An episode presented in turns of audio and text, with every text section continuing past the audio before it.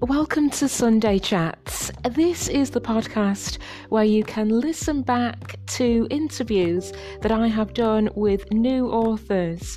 First broadcasted on All FM 96.9 on the radio or allfm.org if you're listening online. What I love to do is introduce you, dear listener, to new authors. Now, on today's episode, this is a, a, replay of an interview that I did on the 3rd of September, and it was a fantastic new author, paranormal expert by the name of Craig Bryant. And we had a chat about his latest book, which incorporates 15 years worth of paranormal investigation, true life stories. And his new book is called The Shadow Man of Accrington. So, this is my interview with the fantastic Craig and a little extracts from his book as well.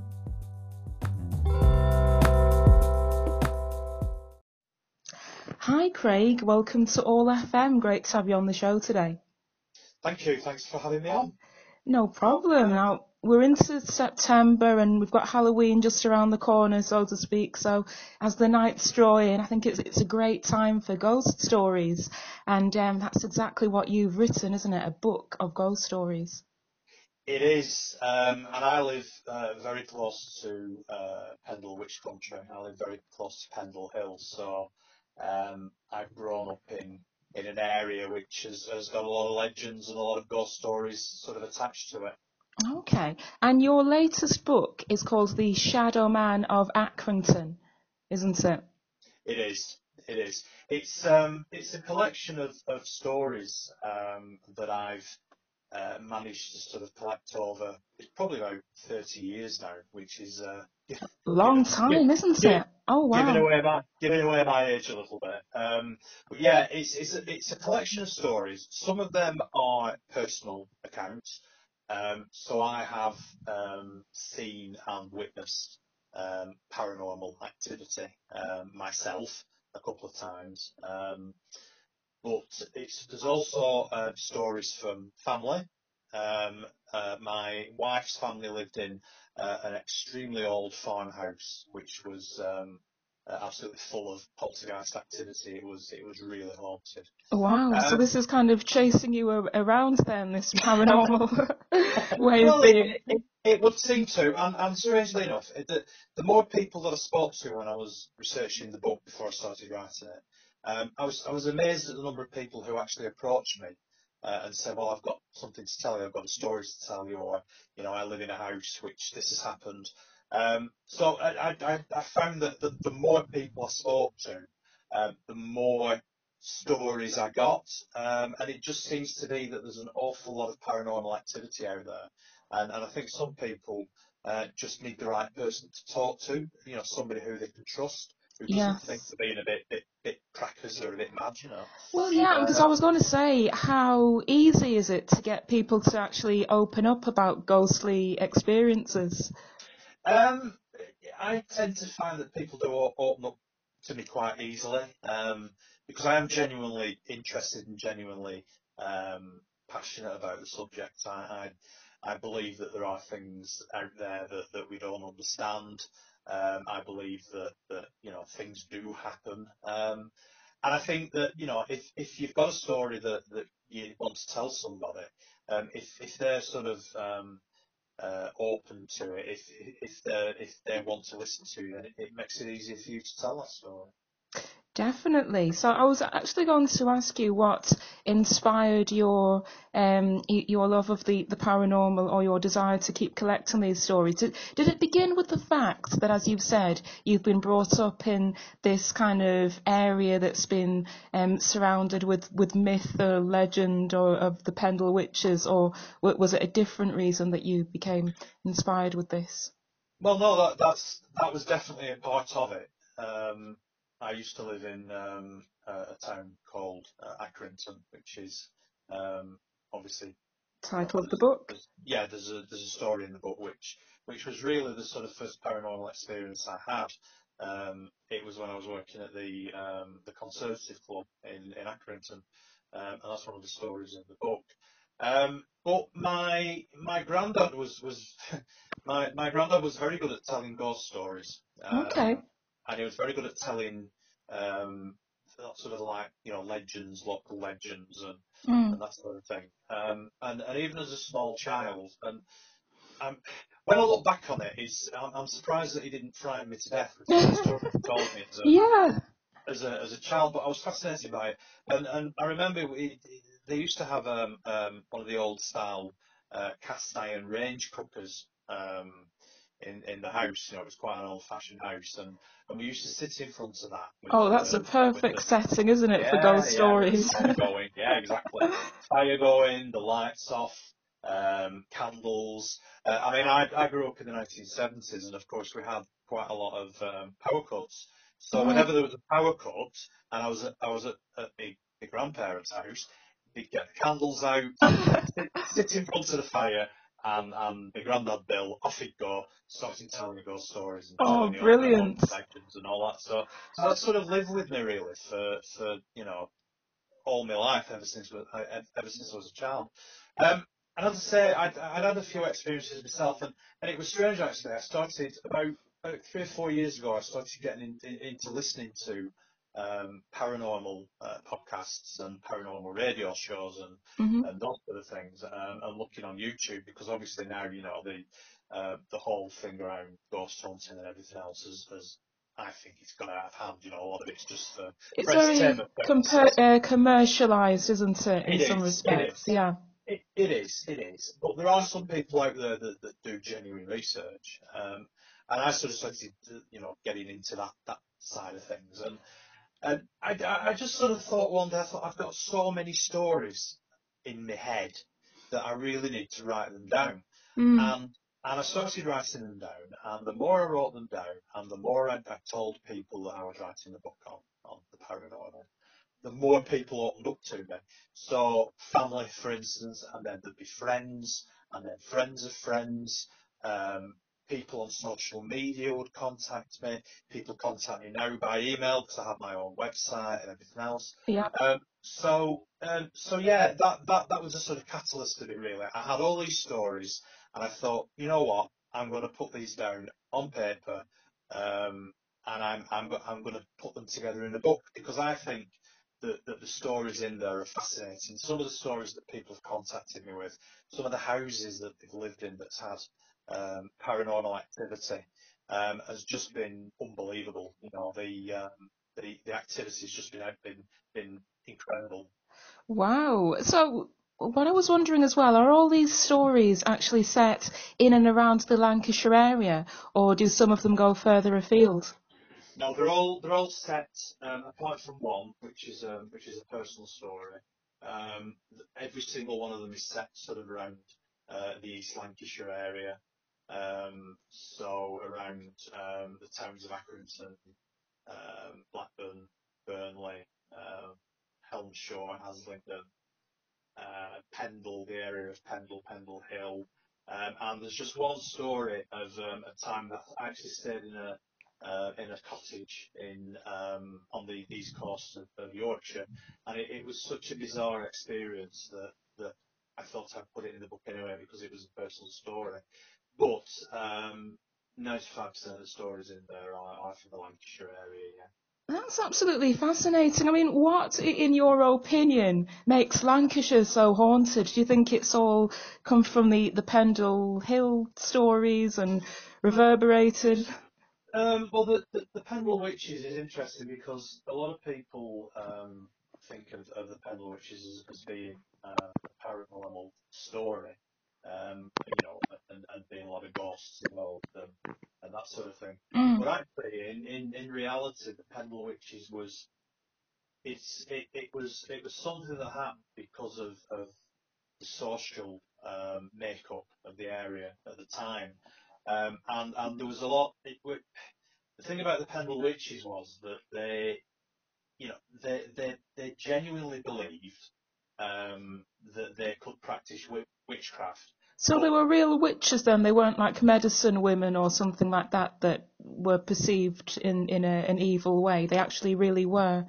no, they weren't. They were medicine women who were perceived in, in an evil way. Right. They, they, they, they were, they were the, the within the communities. Um, you, you've, you've got to remember that in, in 1612, when the, the witch trials took place, um, the area of Lancashire was, was nowhere near as populated as it is now. It was only in the Industrial Revolution that, that we started getting the towns of Manchester and, and the East Lancashire mill towns and cotton towns growing Mm. up. And in fact, in, in the early 17th century, um, the area around Penn um, was actually it, it, it was seen as being quite a dangerous place um, to, Okay. to travel through. Is it because seen- it was so quiet and isolated or something else? Yeah, no, it, it, it was it was just it was just because there was you know there was there was only very small um, uh, communities. There were you know dotted, isolated um, little villages. Um, there weren't even any any towns as such. They were just they were just villages. And and these these people were were the sort of you know within the communities they were the ones that that people used to go to if if there was something wrong with them. So so they were sort of like the local medicine women Mm. but, but but they also used to um, they used to go to them for things like you know they, they, they did genuinely believe in sort of like potions and, and Okay. spells and all and all that sort of thing. But it but it was all interwe in, in, interwoven with um, uh, not not with paranormality as such, but just what they believed. It, Okay. it- you know, it was just sort of like um, uh, country craft, if you like. You know, using herbs and, and Yeah. and all that sort of stuff to, to treat illnesses and, Yeah. and, and so on. So So maybe they were a bit more educated than. Did they always live in that little village, or were they from elsewhere and got some kind of ed- education? no, no, they, they, they, they were all um, they were all born in the area. They were they were actually not very well educated at all. Um, Okay. it, it was just the um, the skills that, that, that they had or the knowledge that they had was was passed down from generation to generation. And in fact, they used to spend because because they lived in such abject poverty, um, they used to spend a lot of time begging. There was um, there was a road that ran from uh, from Burnley through to Halifax, and Right. it, it was a, it was a merchant's road and they used to spend a lot of time begging on that road um, because the merchants used to pass through. Um, and, and it was one particular incident with a merchant that started the whole uh, Pendle Witch story off. So, so there wasn't. It, it, al, al, although they did genuinely believe that they were in league with the devil to a certain degree, Okay. um, because they used to they used to make um, effigies of people. So let's let's say, for instance, that Oh, do you mean like voodoo or something? yeah, so let's say, for instance, back in 1612, you had a bit of a um, thing going on with your neighbour. You didn't, you didn't like your neighbour. You'd, you'd go to, to one of these wise women and you would pay them to make like um, a clay doll or a clay picture, as they call it, of Yeah. that person. Um, and then they would inflict damage on that, that clay picture Yeah. um, to, to inflict damage on, on the person that, that you didn't like. Mm. Um, and and there's there were many stories of that, that came out during the trials of instances where they would actually crumble these clay pictures and throw them in the fire, Okay. and then the person that it was supposed to represent sadly died. I Now, see. I was going to say the intention of that's one thing, but was there an actual physical impact on on these people? So there was. There was whether it had anything to do with um, uh, these practices is is difficult to tell. Um, it's more likely that it, it, it was uh, unfortunate timing. So, for instance, one of the um, when when when it all started, um, there was a, a merchant who was travelling from Halifax through the Pendle area to Burnley, um, and he was stopped by uh, two of the, the, the main characters who were um, arrested and tried. Um, Mm. uh, Je- uh, Jeanette Device was one of them, and um, Demdike, who was her, uh, she was known, known, known as Demdike, she was her grandmother. Um, okay. and, and, and they were begging on the road, and, they stopped um, this merchant who was called John Law, and they asked him for, for some, uh, they asked him to buy some pins, because they used to use pins in, in the um, in the rituals, in the inverted commas magic that they used to that they used to uh, do, and he refused. and, and, and as he was riding off on his horse, um, he actually had a stroke and fell off his horse. Oh gosh. Um, and he managed to get himself to uh, a local pub. Um, and, and, and of course, Demdike and Jeanette Device were, were blamed for, for his illness because because he hadn't bought anything off them. They, they put a curse on him. Thought, They well, were already known in the area by this They- time. yeah, they were already known. So, so that's how the whole thing started. So, although during the trial there was all sorts of fantastic um, accusations came out about witchcraft and about being in league with the devil and about having um, the devil come to them in the form of uh, black dogs or various different animals. Normally, normally dogs, but cats as well, which is where the Oh, the witch is familiar, isn't it? yeah, yeah, exactly. Yeah, so that that's where that that association with cats comes from, black cats.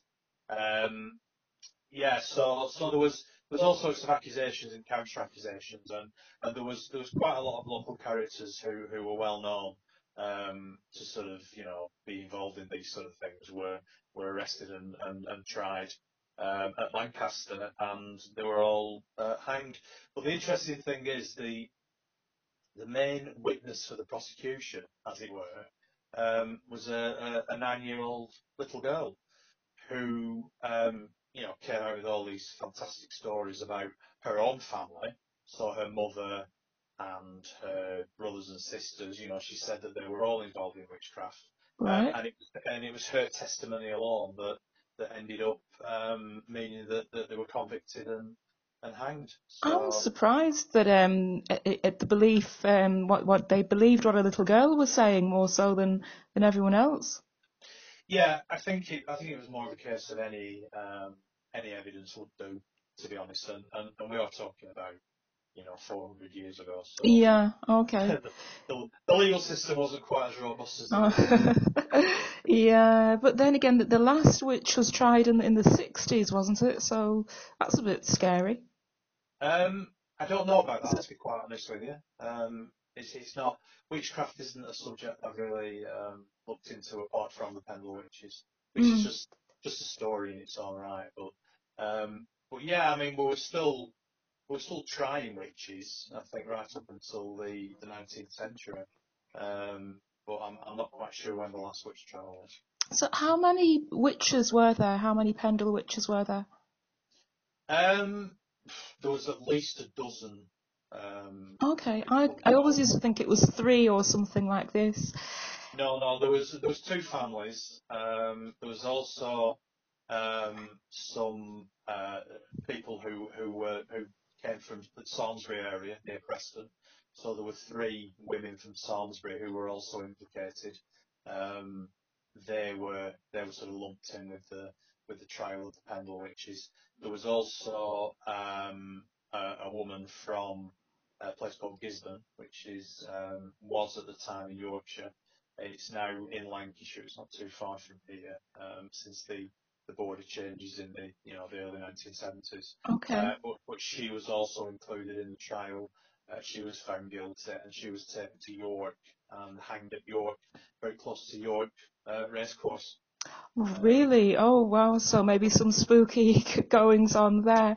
Um, Yeah. but Craig, have you have you found that people have had ghostly sightings of of these witches or or anything like that, or that Pendle Hill itself is a kind of a haunted area now? Um, Pendle Hill itself isn't haunted um, as, as, as such. Um, the the trial took place in, in Lancaster, and the executions were were uh, carried out in Lancaster.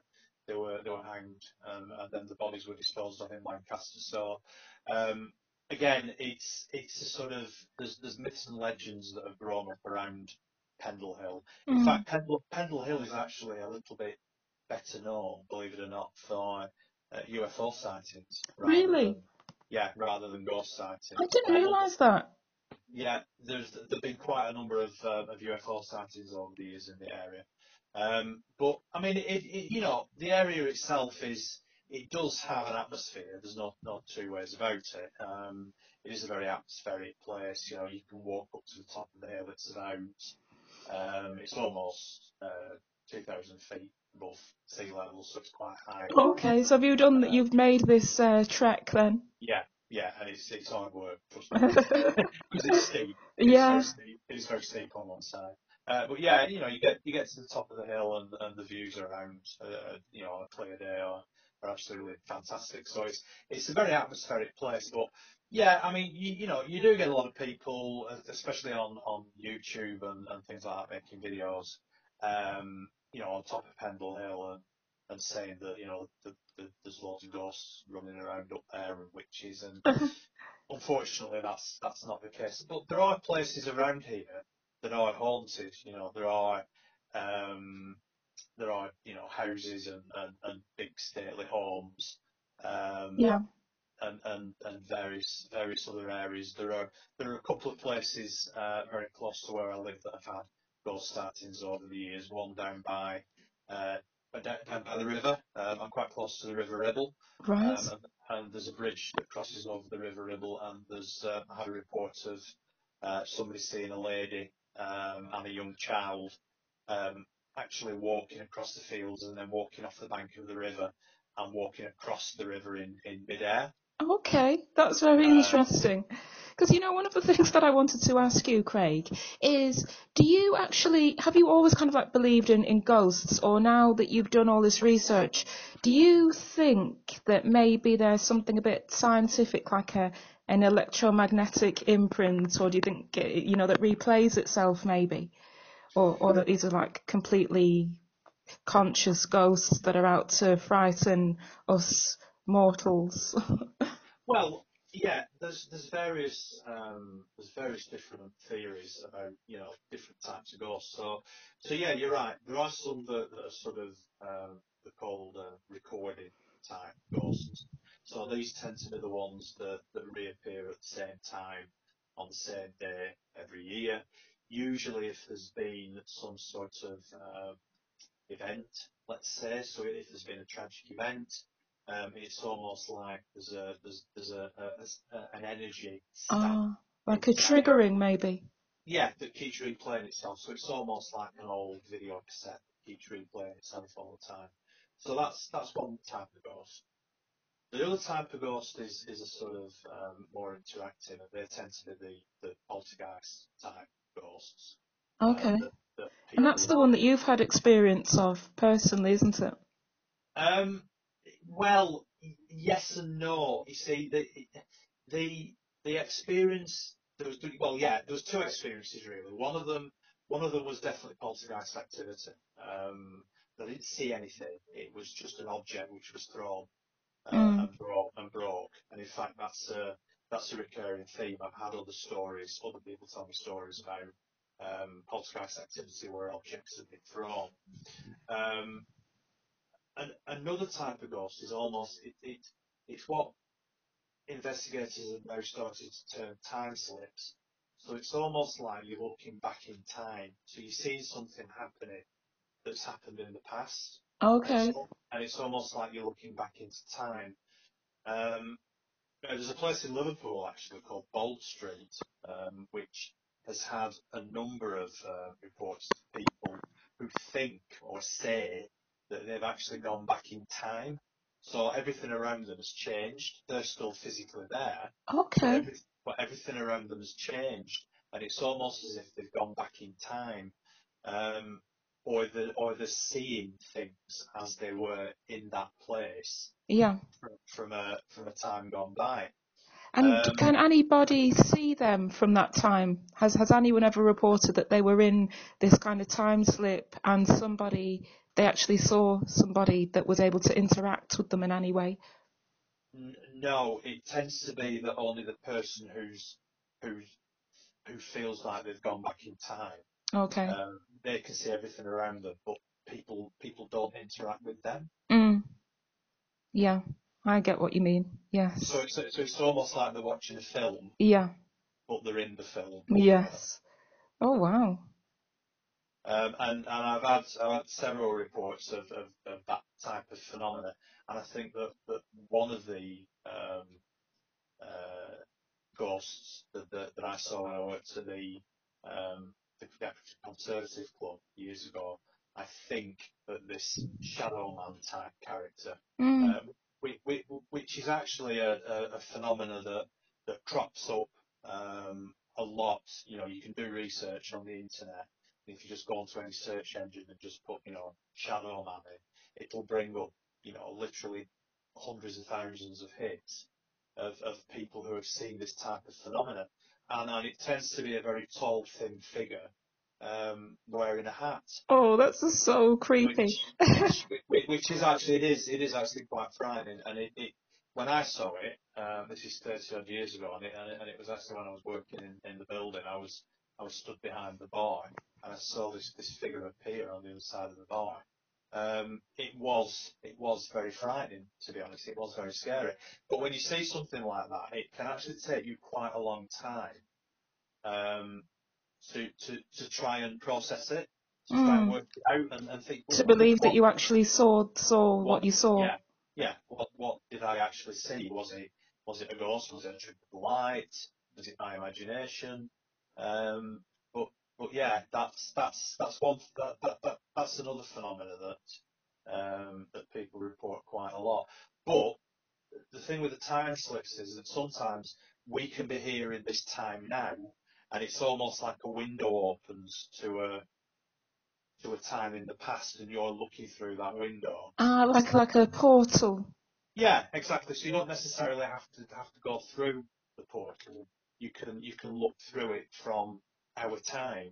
Um, and there are theories that some ghosts are actually that type of, of phenomenon. Right, okay, I get what you mean. Because the other thing that I was going to ask you, I know that you had a number of experiences when you worked um, at that club, and yeah. what I was going to ask you was, um, prior to you having those experiences, had anybody told you you may see this thing, or was it just afterwards that they opened up once yeah. you had said that you'd seen it? Yeah, it, it was afterwards, um, and in fact, immediately after I saw this uh, this dark figure um, there was on, there was only me in the room um, when I actually saw this, but the uh, the guy who ran the club, the steward of the club, was was upstairs, and I actually rang up on uh, on the internal phone and I said, Danny, you know, I need you to come down now because something really weird's happened. And he came downstairs and I said, I've just seen the figure. It was like a ghost. Mm. And, it, and he, he just said, all right, you've seen it as well. oh, okay. Um, and you're like, great. Why didn't you warn me? yeah, yeah, yeah. Well, well thank, thanks for telling me it could happen. But, but it, had been, it had been seen, you know, quite a few times. He'd seen it himself. He said, yeah, I've seen it. And he, okay. he, he described it exactly the same as, as I'd seen it. Um, which, which was, it sort of affirmed, you know, that, um, that, that, that, that I'd seen it, you know. Yeah, I think there's something reassuring, isn't there? If someone else has seen something, then, you know, you, it can help you to process it. It's like, yes, somebody else has seen it too. Yeah, that's right. Yeah, exactly. Has all this turned you into a, a paranormal investigator? Um, it, it, it has. Um, I, I don't tend to go wandering off with a with a video camera. Um, I mean, I have I have been to places and spoken to people. Um, there was a there was a school that, that I was invited to uh, to have a look around. Um, again, that's a story in the book. Ah, yeah, uh, you've got the story of haunted schools, haunted schools, and uh, uh you've also got uh, the the ghost of, of a boy with no legs. Yeah. was he yeah, in that, that, school? No. Um, the the boy with no legs was was a, a, a story that was um, told to me by um, a friend of a friend actually. So this is an example of um, just talking to somebody one day saying that I'm I'm writing a book on the paranormal.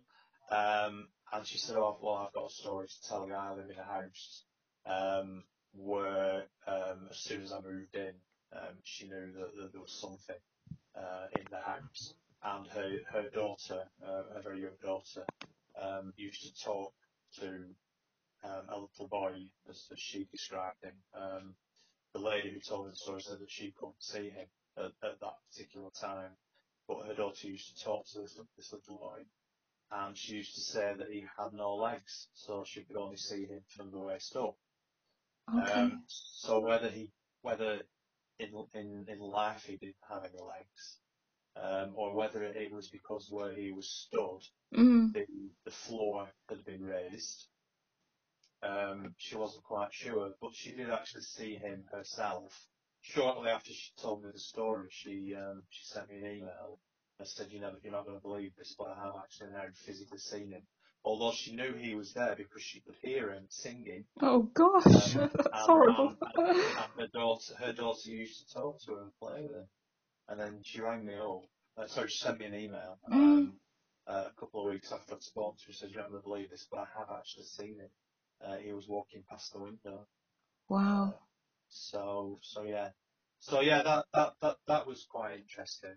Um, no, the school was was a little bit different. Um, there was there was three um, three definite entities or three definite ghosts um, in the school. Uh, one was um, of a little boy again, Mm. um, but interestingly, he used to uh, enjoy playing the drums in the music room. Um, there was also um, a very tall, thin figure, uh, again, that, again that, that they used to see um, looking out of the windows, even when the school was, was closed, everything was locked up. Wow. Okay. They, they used to see this figure looking out of the uh, out of the window, and then the the most incredible one of the lot actually, and, and this lady had been singing in broad daylight, and everybody everybody who went to the school knows knows the story, the staff, the pupils, and everything else. Um, she the the, the, the the school is built on um, land where there used to be a church and Mm. a graveyard. Okay. Um, and obviously, when they when when they built the school, they had to demolish the church and and they had to to remove the bodies and, and return them somewhere else. And they don't Um, like being disturbed, do they? This is one thing about spirits universally, they don't really like being disturbed. No, oh, no, no, they don't. Um, but this this particular spirit was um, was described as as as a, a lady, and she used to be seen um, walking through the canteen area of the school. Um, Okay. And and they, they nicknamed her the Wailing Woman because she she was crying. She'd cry all the way when she was when she was being seen. Right. Um, you know, you know, really quite um, hysterically. And she would walk from one side of the canteen through the canteen area and out through the wall on the other side. And she'd, she'd been seen dozens of times by, by various different people. Um, and when I looked at the um, the maps, the old maps of the area, you could see that the, there used to be a road, which uh, there was all houses and everything in the area. They were all mill houses, and, there Mm. was, and, and there was a road which, when you overlay a map of, of, of the area now of the school, the the road goes right through where the canteen is. Okay, that's interesting. I was going to say, did did you ever find out what used to be there? So that puts it into context of Yeah. what she's actually reliving. Yeah, and at the bottom of the road, the way that she was going was the um, the graveyard, the cemetery. Wow. So, so she was obviously walking towards the cemetery down the road, um, you know, grieving, as it were. Okay. That's so so interesting. I mean, in, in all these years of experience, obviously you've had 30 years of experience now in collecting these stories. Have you found that some types of building are more likely to be haunted? Is it mainly the churches and the schools, and is the graveyard scenario always a, a hot spot for this activity? No, it's it's it's what's underneath, um, or what used to be there, that's important. So, for instance, this school um, is only about 10 years 10 years old. It was only built about 10, 12 years ago. Oh, okay. So it's it's what's it's what used to be there, which is is causing the, the paranormal activity. I mean, obviously, you know, houses, older houses, um, maybe tend to uh, tend to have more activity because more people have lived in them. Mm. Um, but you know, you can you can have relatively uh, new buildings, like I say, the school, for instance. It's all about what used to be there. It's it's all about what what they're built on. Um, it's it's it's all about what's happened there in the past, as opposed to the actual fabric of, of, of the building itself. Oh, okay. I would see. I was wondering if, like in the case of the the school, that they do say that um, children have got a better receptivity to seeing spirits than um, than adults say, and I just wondered was that something that played a part? But it's all what's underneath. Yeah, I think it's what I think it's what used to be there. I mean, in, interestingly, um, there was a lot of um, uh, old mill houses uh, on on the area, and the um, the little the little boy, the ghost of the little boy who plays the drums in the music room. Um, the music room's actually on the third floor of the building. Okay. So, you know, obviously, if there's something, if if there was if there was a building there before, it would have. If it was a replay of ghost, it would have to have been um, the building that was there before would have had to have been the same height Mm. As Ah, I see what you mean. Yeah. Um, if it was just replaying, but, it, the, but the fact that he, he seems to be interactive, he Yeah, he's he's actually making these physical drums from Yeah. this day and age move. yeah. And is it is it kind of a very impactful um, force or just a little? Well, the the guy that the guy that showed me around and told me the story is one of the uh, one of the caretakers. Um, he said that they can hear him playing the drums from the other side of um, of the building. Uh, right, so that's pretty loud then, pretty forceful. Yeah, yeah, it, uh, absolutely. Um, yeah, and, and, and there's also, um, in the same area of the school, there's also, uh, they've had sightings of, of this dark figure, um, that they see looking out of the window as well, um, sort of like passing, um, passing classroom doors. So, Oh, that is just too terrifying. I would, I'd be scared to have gone to school if I'd gone to, to a school like that. But I want to quickly ask you this question, Craig, because I'm not sure whether it's something you've ever experienced. But when I was little, I went through a period of time, I think it was about a year or so, when um, between the ages of six and a half to seven, I did used to uh, see spirits. It actually happened when my dog um, passed away that I had known since it was a, a puppy, and I think that's where this kind of portal opened up for me, and I saw different things like that. Um, but some of the things, it began with seeing him, and then it went, went on to seeing people. And from what the neighbours used to say to me, it was kind of like what you said. Oh, the, there was used to be a park there where where your Yeah. apartment was. So I think it's just they were going through like that. But one of the things that used to happen when I did see some of these people was um, I, I would see them. They would look like they actually saw me, but they it was as if they were stopping me from screaming. It was as if there was this telepathic link or energetic thing, and they were stopping me from making um, any sound. And people used to say to me, "Well, why didn't you scream if you saw that thing?" And uh, I was just wondering if you've ever come across that kind of. It's a type of an interaction, I guess. Yeah, I mean, people react in different ways, don't they? Um, and, and whether or not these um, spirits or or, or um, you know ghosts or, or whatever you want to call them um, can can sort of um, you know change the way that, that we react Mm. uh, towards them uh, is a very good question. I mean, I'm sure that, that there are a lot that there are scientific reasons for something like that, or or you know, there's there's some sort of energy perhaps or some sort of force um, that's being exerted that, that you're not aware of, but is making you act in a certain way. Um, I've I've not had experience of that myself, but you know, you've you've got to stay open-minded about these things, and just because you've not had experience yourself, Mm. um, doesn't necessarily mean to say that that you know those things don't happen. Sure, I get what you mean. So, Craig Bryant, we're going through this period of time where lots of people are staying at home now, having staycations. Do you think that you may organise a, a, a travel tour of all these haunted parts of Lancashire? Um, I, I, probably not. Uh, not. I mean, pe- pe- people can people can buy the book and, and from Amazon. Um, they can read the book. Um, you know, the the locations that that are mentioned in the book, the vast majority of them, um, you could probably visit yourself anyway. I mean, some of them are, are private residences. Some of them are obviously, as I say, a school. Uh, Um, yeah. you know, um, people um, people could, could come to, to the area of Pendle Hill and and soak up the atmosphere. Is that a Um, tourist spot now?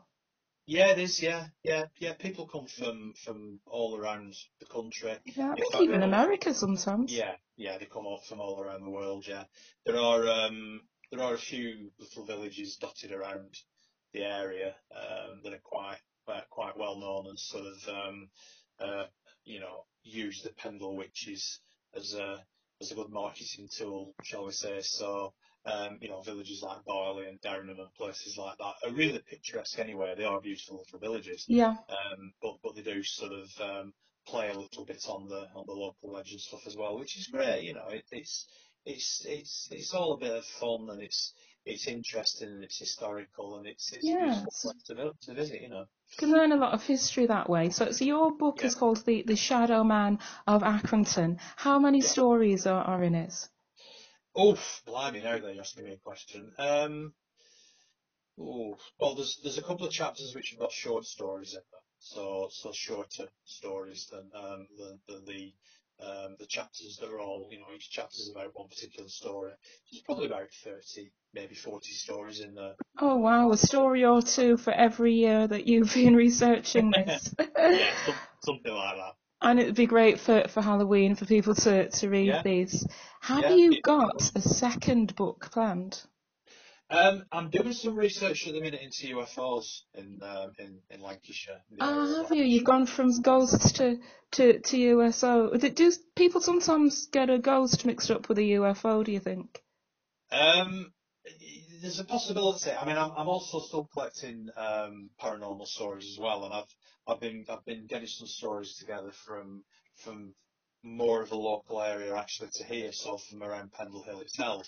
Um, so there are, um, as I said, there are a few villages in the area, and, and there does seem to be some really interesting stories. I mean, there's there's, there's three stories um, that that I got from locals in, in the village where I live, just just in this small area, and I, and, and I do know that there are other. Um, there are a couple of houses in the village which are um, reputedly haunted, which I'm, I'm trying to sort of, um, you know, talk to the owners and see whether they'd be happy for me to, to have a look around and that. But obviously, you know, some people are quite private. Yeah. Um, but yeah, ghosts and UFOs, I, I, I do think there is a crossover, definitely. Mm, Um, and it's something that I'm I'm looking into and, and researching for for possibly a second book. It, it depends how much um, evidence I get together, and and also you know I like to write stories which are um, unique that, that that people haven't heard before. mm. Um, you know, rather than just trotting out the same old um, ghost stories. you know, the, the, the White Lady of Samlesbury Hall or the, the Green Lady of Lytham Hall or, you know, Hoghton Tower, those, those sort of stories that, that have been published a lot. And, Yeah. and they're, they're perfectly valid stories, but I want people to read stories that they've never heard before, which, which is, which is why I wrote the book.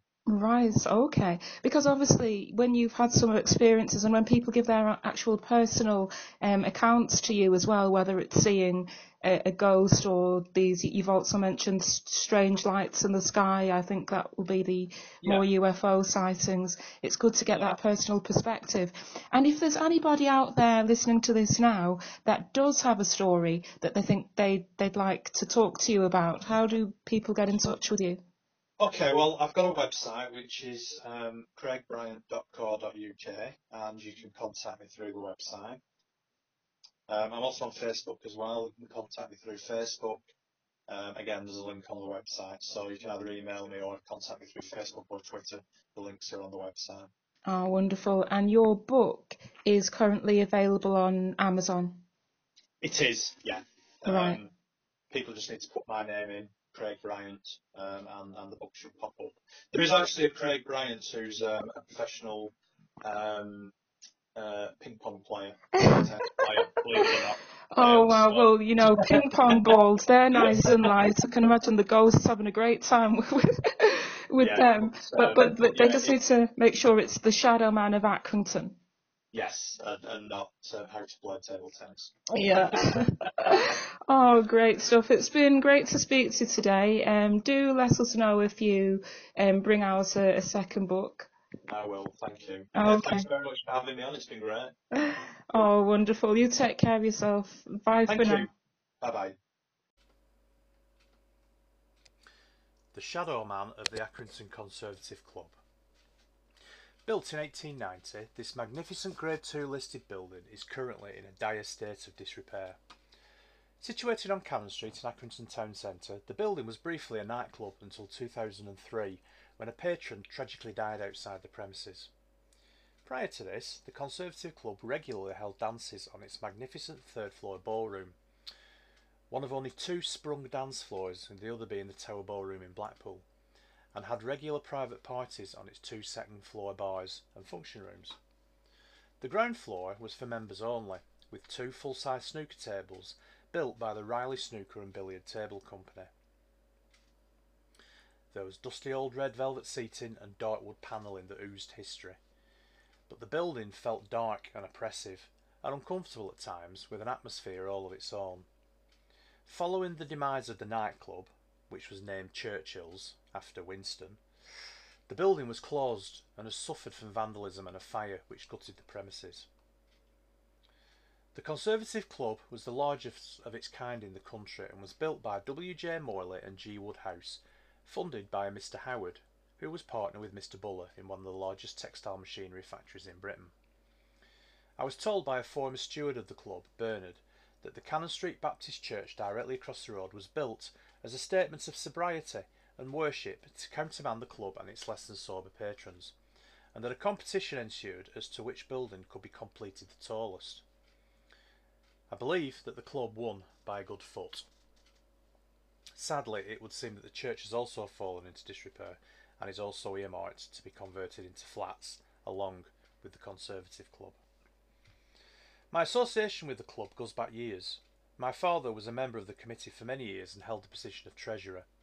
At the time, in the late 70s and 80s, the club was, I believe, bankrolled by Thwaites' Brewery of Blackburn and held regular Saturday night dances in the ballroom, to which people came from miles around. When I started working there in the late 1980s as a glass collector while studying at college, the stuffy old-time atmosphere, uh, atmosphere of the ballroom, with its big bands and aging clientele, were like something from the 1950s. Flares and quiffs were the order of the day, and the smell of Brylcreem still lingers with me today. If I said that the average age of the patrons was in their 50s and 60s, even then it won't be an understatement. The ballroom was magnificent though. It had a high ceiling with large stained glass windows along either side. At one end of the was the bar and at the other the stage. There was a presence that felt uncomfortable and many staff refused to go through the back of the stage to check the fire escape. As I turned 18, I graduated to serving behind the bar and occasionally worked on the ground floor as well as stocking the bars on weekend mornings.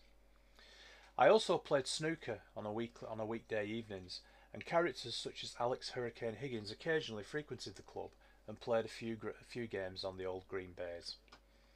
My father, who played in the Lancashire Amateur Snooker competitions, was adamant that he'd played the Hurricane in a friendly match at the club one evening and beat him. Who knows? When I first started working at the club, I remember having a pep talk from Bernard. You know, how to pull a pint with a proper head, all that sort of stuff. Uh, how not to give short measures because it upset the members.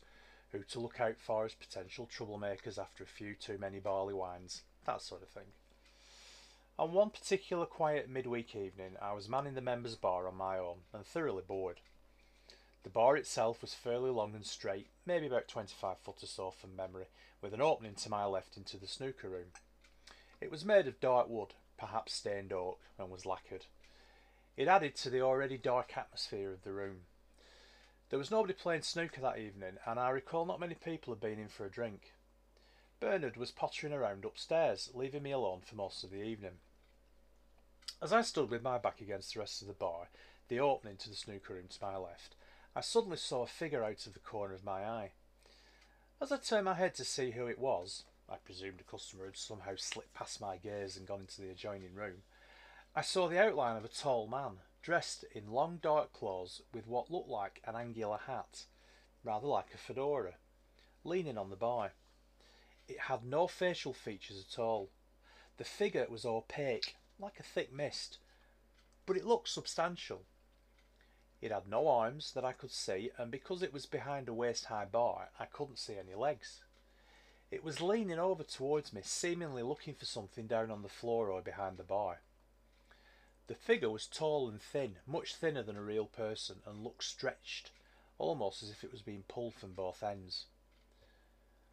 All this was indelibly etched into my memory, despite the figure slowly fading to a mist and disappearing after only a few seconds. At first I felt amazement, but then suddenly my heart started to beat faster as I panicked and realised what I had seen. I had just seen an actual ghost. No sooner than the figure had faded away that I grabbed the internal telephone and rang the upstairs boy to see if Bernard was there and asked him, when he answered, to come down. He could tell I was somewhat disturbed as I blurted out something about a ghost. In a fairly calm manner, he explained to me that there was indeed a ghost that occasionally manifested itself at the end of the bar, and that quite a few members of staff, himself included, had seen it. Although quite a few people had seen the apparition, nobody knew who he was, or what he was. But they all described it the same a tall, shadowy man. And Bernard said that when he saw it, it looked stretched. He said that he had noticed that too. I would have liked to have seen the figure again, in truth, because I didn't feel any malevolence coming from it. But despite working on the ground floor by many times and often locking up at night on my own, I only ever saw the apparition that one time. Thinking about it now, I believe that the ghost may have been a recording type of manifestation rather than an apparition that was aware of me and my surroundings. It did not interact with me or with any others who said they'd seen it too, and I cannot say whether it was conscious or aware that I was present in the same space. I did not feel it was threatening, it was simply just there. Was this an example of a phenomenon that is now recognised as a shadow man? Many religions and beliefs describe shadowy spiritual beings or supernatural entities, such as shadows or shades, creatures that have long been the staple of folklore and ghost stories. Perhaps my encounter was indeed with one of these shadowy figures. The term shadow person or shadow man was not popularised in modern paranormal circles until the early 2000s, thanks mainly to the late night American radio paranormal broadcaster such as Coast to Coast AM, hosted by the late Art Bell. When I had this encounter, the term and phenomena were not known to me, and they had long been forgotten. Other parts of the club were haunted too. The cellar had a dark presence and a foreboding atmosphere. I often felt uneasy going down the stairs on my own to change barrels or bring crates of bottles up to restock the bar. It was dimly lit with a low ceiling and a constant damp, musty smell. It felt wholly unwelcoming. There was an ingenious dumbwaiter lift that ran up to all three bars so that heavy crates could be loaded and sent up to where they were needed. I do recall some fellow members of staff who went up, up and down in there as a joke. One incident stands out when I was asked to whitewash the cellar walls for some extra holiday spending money, and this was very, very frightening. So that particular week I spent a few hours a day down there whitewashing the cellar walls. In truth, I was uneasy as I didn't like the atmosphere and the claustrophobic nature of the low stone ceilings and cold stone floors and walls.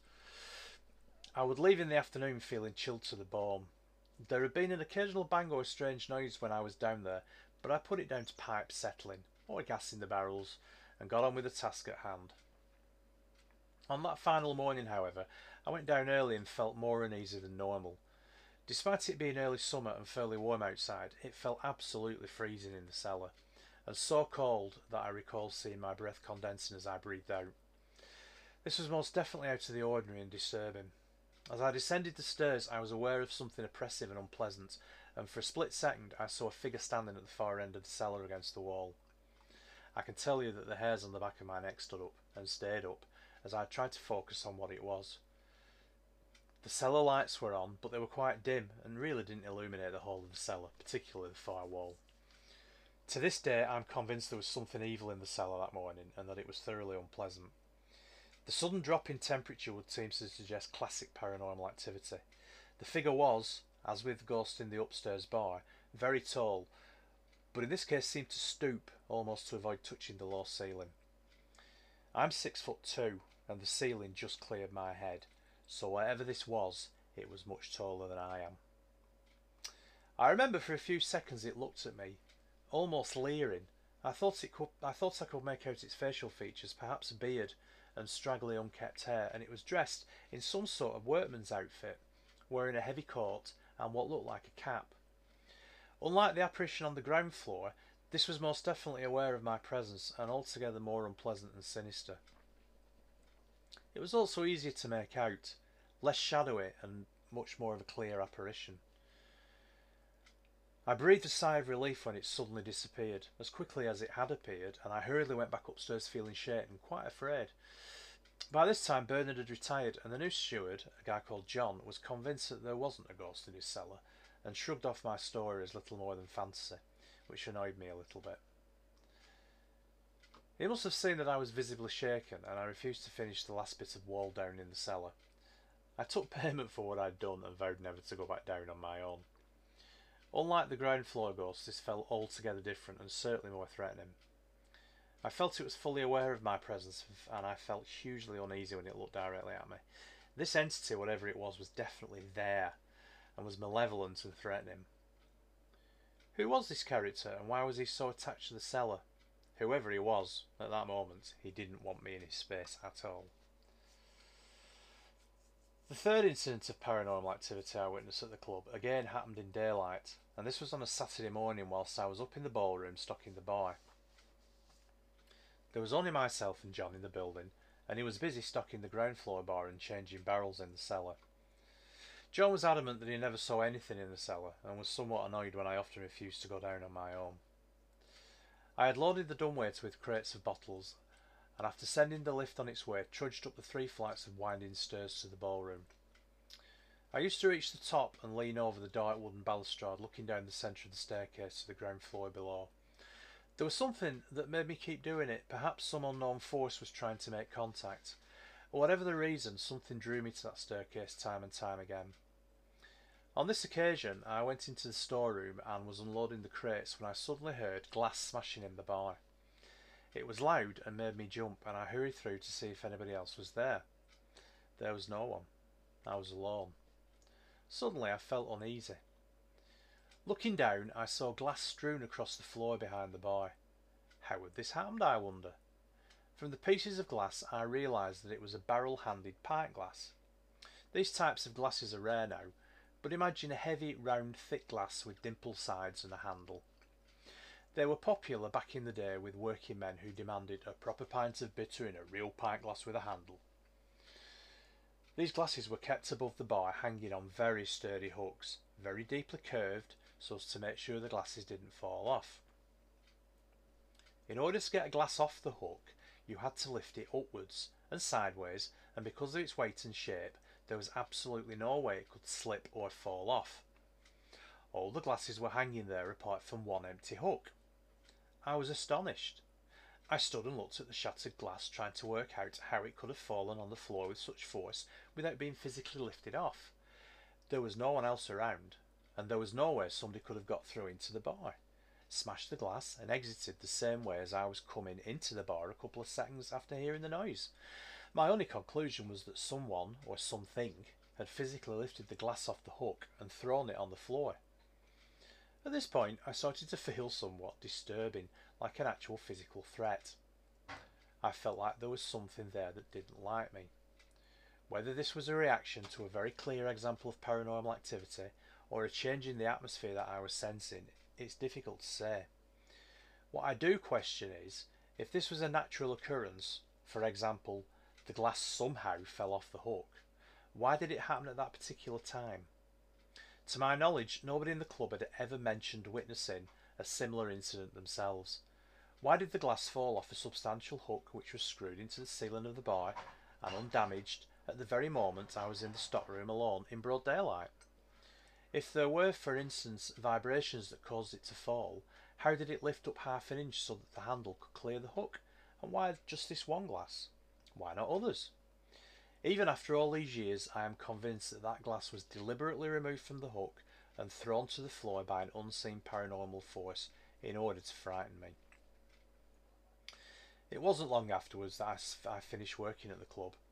I mentioned my experiences in passing to a few people who frequented the club, and although nobody admitted seeing or feeling anything out of the ordinary, The looks and nods that some gave me, including those of my own father when I later told him, led me to believe that I wasn't the only one who had witnessed some strange occurrences in the club.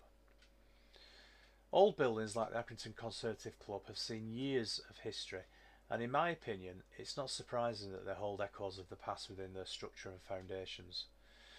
There was a dark, unwelcoming atmosphere in the parts of the building that I knew.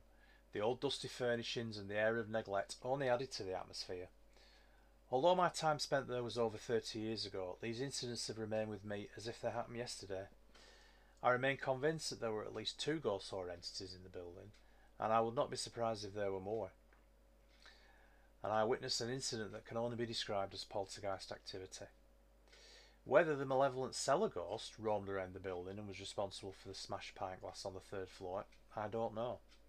But it will be interesting to see if there are any further manifestations when the building is finally renovated.